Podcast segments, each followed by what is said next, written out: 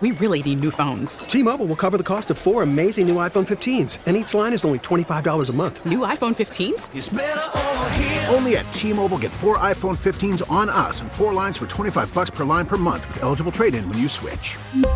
Minimum of four lines for $25 per line per month with auto pay discount using debit or bank account. $5 more per line without auto pay, plus taxes and fees. Phone fee at 24 monthly bill credits for all well qualified customers. Contact us before canceling account to continue bill credits or credit stop and balance on required finance agreement due. $35 per line connection charge apply. Ctmobile.com. Hey, Rob Bradford here. I have set out on a mission with my good friends at FanDuel to prove what I have known for some time baseball isn't boring.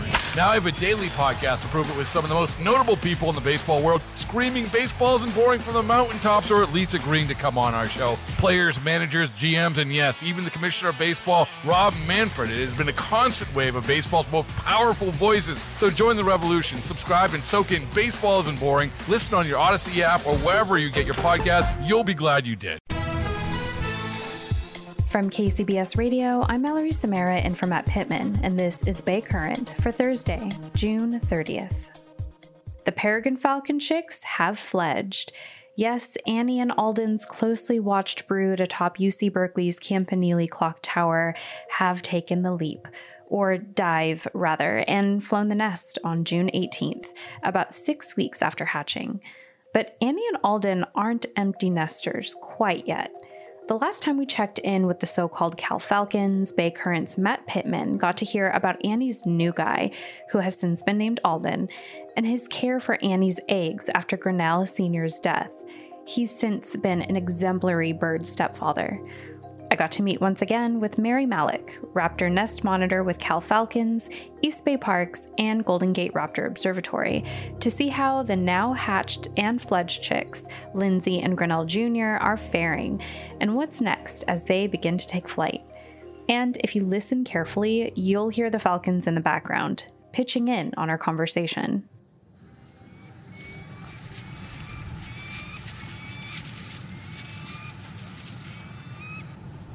So Lindsay went somewhere that way, huh? She's on the roof of Evans Hall on that uh, loudspeaker. The corner closest oh, to us. Yeah. She's on the loudspeaker. Oh, wow. When they screech like that, or when they're doing their call, what are they doing? What are they saying? Well, they have several different calls. That one's called a wail. Hmm.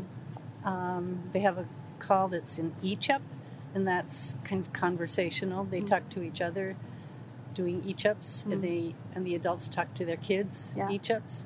That's a wail. It's just i I'm here. That, that's almost a hunger wail. Feed me.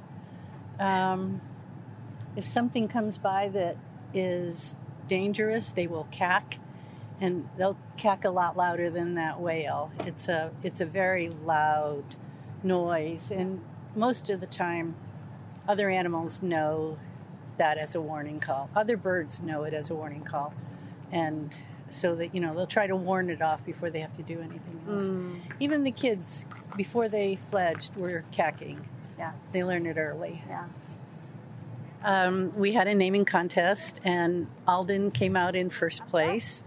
Alden, in real life, was the real life Grinnell successor at the museum. So Alden is Grinnell's peregrine successor. And since then, how has Alden shown up for for Annie and, and the babies and the, the little eggs? He's different from Grinnell, and he has shown up in a big way. Initially, he, he seemed to have a hard time with incubation. It was probably his first time, although we don't know that for sure. But he started out spending only maybe 30 seconds at most on the eggs, and then that gradually increased until he was giving any breaks. After the eggs hatched, he tried feeding them and kind of unsuccessfully he'd give them too the, the bites were too big for them but he kept trying Yeah. uh, a couple of times he brought in moths to feed them that was about the right size. Uh, Do they eat moths too? they do eat moths. They'll uh, juveniles sometimes fly around and pick up moths and dragonflies and butterflies from the air. It, it's sometimes their first successful hunts. So yeah it's not that unusual but it's so cute to see Do you think he was an experienced bird father? I don't think he was. Yeah. Uh, we will. I don't think we'll ever know for sure because we don't know exactly how old he is. We know he's an adult, so Mm-hmm. he's at least two years old.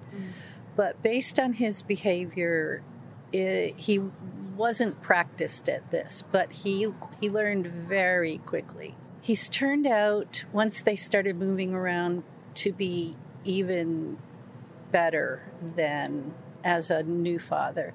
He's flying with them. He's very defensive of the nest. Mm.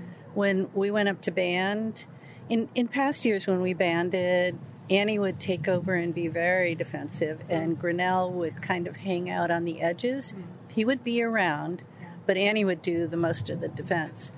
This year, when we went up, Alden was actively defending pretty much as much as Annie was. Wow. So it's uh, it's clear he's got that part of it down, and he flies with the kids. He he lands with Annie when, when they bring in food. He'll he will sit with them. On uh, Lindsay's second day off, she was sitting on a building, and both Annie and Alden came in and sat on the next building over. They were sitting together, just watching her. And I don't think I've ever seen Grinnell do that. There's kids screaming right now. Yeah, food food just came in. So, who was? Do you know who that was that just came in? I think that was I think that was Annie, and I saw both chicks up there. That's So- incredible. Yeah. I think the last time I was here, I I didn't catch this much action. I think this is the closest I've been with them. Yeah. They're loud. They're loud. They're very loud. yeah. yeah. you can hear them. I think you can probably hear them from um, maybe at close to a mile away Yeah. if your ears are are used to listening to that. Yeah. Yeah, if the wind's blowing in the right direction, you can hear them from a from a long way away. Yeah, they're pretty cool. Yeah, Yeah. they're awesome. I mean, Yeah. just the more that I've learned about them, and since interviewing you and Alan, I've gotten really like a lot more into it, and um, I think everyone else has too. Yeah, we've got we've got a very interested following, and it's good that people are listening and learning because they get invested in not just peregrines but other wildlife that they feel protective of. Yeah. So the chicks, Lindsay and Grinnell Jr. Can you tell me a little bit about them? Like, what kind of personalities have they developed, and what kind of habits have they kind of come upon? Maybe partly because they were so late to fly. Mm. Females usually fly at, at about age 42 days. There's a, a range in there 42, 43, 44 maybe. And males at 40 days. Mm. And they fledged at 44 and 45 days old. So they looked like fully fledged, fully developed chicks with no down left on them at all, all ready to go. And when they're out in the air, they don't look like newly fledged chicks. Yeah. And I think that makes them a little more aggressive, a little noisier, a little more willing to take the next step.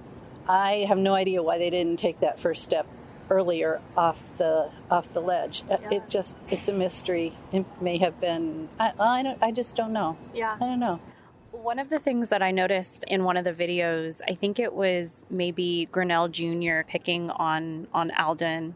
That's pretty typical behavior. That's pretty typical, and that's another difference in Alden that you don't usually see in male peregrines, because adult males males are smaller mm. than than females, and they're frequently. I mean, if they have females in the nest, by the time they're close to fledging, the adults are much smaller than their female chicks.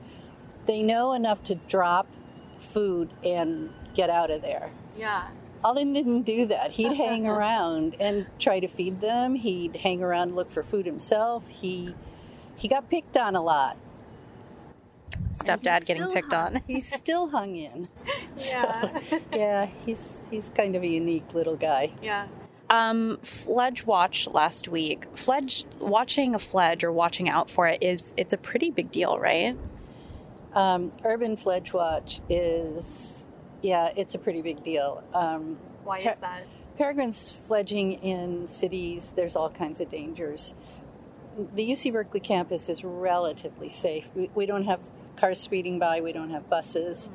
Um, in other places like San Francisco, we've had to get in the middle of the street and stop buses when a chick ends up on the in the middle of the street. We don't have that here, but we do have buildings that are dangerous. Um, there are raccoons and dogs and cats and skunks and other dangers here that you know downtown San Francisco doesn't have. Um, so our job is mostly to be here if they get in trouble. So, yeah, I mean, we don't intervene unless they're in trouble, but then we're here to do that. Yeah. Um, can you tell me where the kids, where Lindsay and Grinnell Jr. have sort of settled in or, or flown to since they fledged? And do you think that they'll stay there? Uh, Lindsay's first flight was from the tower to the roof of this building right behind us to the roof of uh, Bancroft Library. As you can see, that's a lot of al- altitude loss. She is, she yeah. pretty much went down. That's that's I think three stories. Yeah. Not which doesn't give her the opportunity to fly straight back home. So we kept a close eye on her all day. Yeah. She didn't. She didn't fly from there until six o'clock at night, and she went to a building about the same height off the ground on the other side of the Campanile, and she spent the night there. Um, she was safe there. The next day, she made maybe four short flights. Each, probably the third flight, she got higher up on a building, and then the next day, she got to the top of Evans and eventually made it back to the tower. We like to see them make good, strong flights. Babies can fly really well, even even initially. They don't land well, and they can get into a lot of trouble landing. But they also have a hard time gaining altitude. So they have to take this if they if they end up as she did, really low to the ground, they have to take a stair step approach to get back up there. Every time she flew every new building, she got a little higher off the ground oh, until she was able to make it back up, which Yeah. she did on Monday. And what about Grinnell Jr.? Where did where did he end up? Grinnell ended up in a tree. He spent a night in a redwood tree over Strawberry Creek. Is that oh over Strawberry Creek? Really? His his first flight was an in and out on the east side. He went out, turned around, flew right back, landed on the ledge, and and jumped in and ran around like a little wild man. His flight was probably 30 seconds. Yeah. He waited a minute or two and flew again. And that next flight was a really strong flight. He was in the air for more than a minute, probably close to two. Oh wow. He tried a couple times to land on the tower. He landed on that uh, pyramid up on top and uh, slid down it. Most of the kids do that. It's kind of like a slide. they usually don't do it a second time, although he did. Yeah.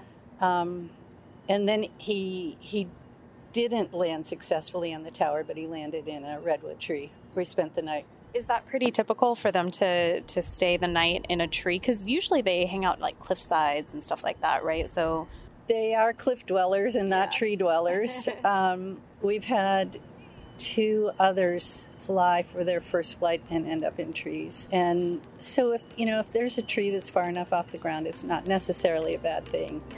Um, it makes it hard for us to find them though. So, what's next for the famous Peregrine Falcons? And when can we expect Annie and Alden to become empty nesters?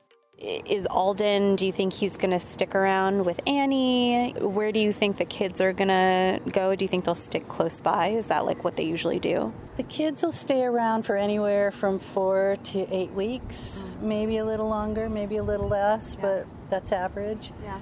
They will get stronger in their flights. They will um, do in air prey exchanges where the parents will bring food to them and one of them will flip upside down and the other will grab the prey. Oh, wow. Um, and they'll learn that's kind of uh, part of part of their their hunting training. Acrobats. Acrobats, they're really good acrobats. Yeah. Uh, so they'll do that, and and they will do that kind of play with each other. Yeah. So both both uh, Lindsay and Grinnell Jr. will be playing talon tag, grabbing each other's talons in the air. Yeah. Um, and they will they'll learn to hunt. Yeah. And then something I don't know what it is, but something tells them it's time to leave, and they'll leave. Yeah. And the the Annie and Grinnell always stayed here uh, for the winters. We don't know if Alden will, but it's probably likely. Most Bay Area peregrines don't migrate. A few of them do, and we don't know what what Alden will do. Yeah. I guess we'll we'll have to wait and see what happens, right? Yeah, we'll find out. Yeah. Um, migration is another dangerous period in their lives. They, they, you know, some of them go as far as uh, Peru, Chile. They go a long ways. Most of our local peregrines, if they migrate, seem to go to Mexico. It's a perilous journey, and since we have such a mild climate with food always here, it's good for them to stay. Yeah. New episodes are out every day, and we'd love to be a part of your daily routine. Please subscribe to Bay Current on the Audacy app or just about anywhere you get your podcasts. You can also check us out on YouTube on the KCBS Radio YouTube page. That's it for today's Bay Current. I'm Mallory Samara from Matt Pittman. We'll chat with you again tomorrow. T-Mobile has invested billions to light up America's largest 5G network from big cities to small towns, including right here in yours. And great coverage is just the beginning. Right now, families and small businesses can save up to 20% versus AT&T and Verizon when they switch. Visit your local T-Mobile store today.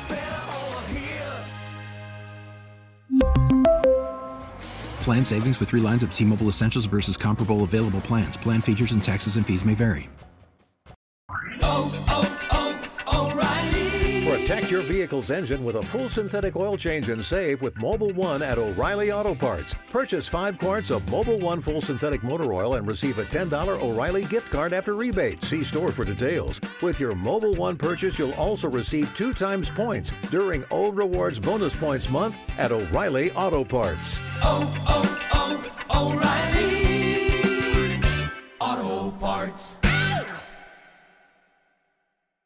We get it. Attention spans just aren't what they used to be heads in social media and eyes on Netflix. But what do people do with their ears? Well, for one, they're listening to audio. Americans spend 4.4 hours with audio every day. Oh, and you want the proof? Well, you just sat through this ad that's now approaching 30 seconds. What could you say to a potential customer in 30 seconds? Let Audacy put together a media plan tailor made for your unique marketing needs. Advertise with Audacy. Visit ads.audacy.com.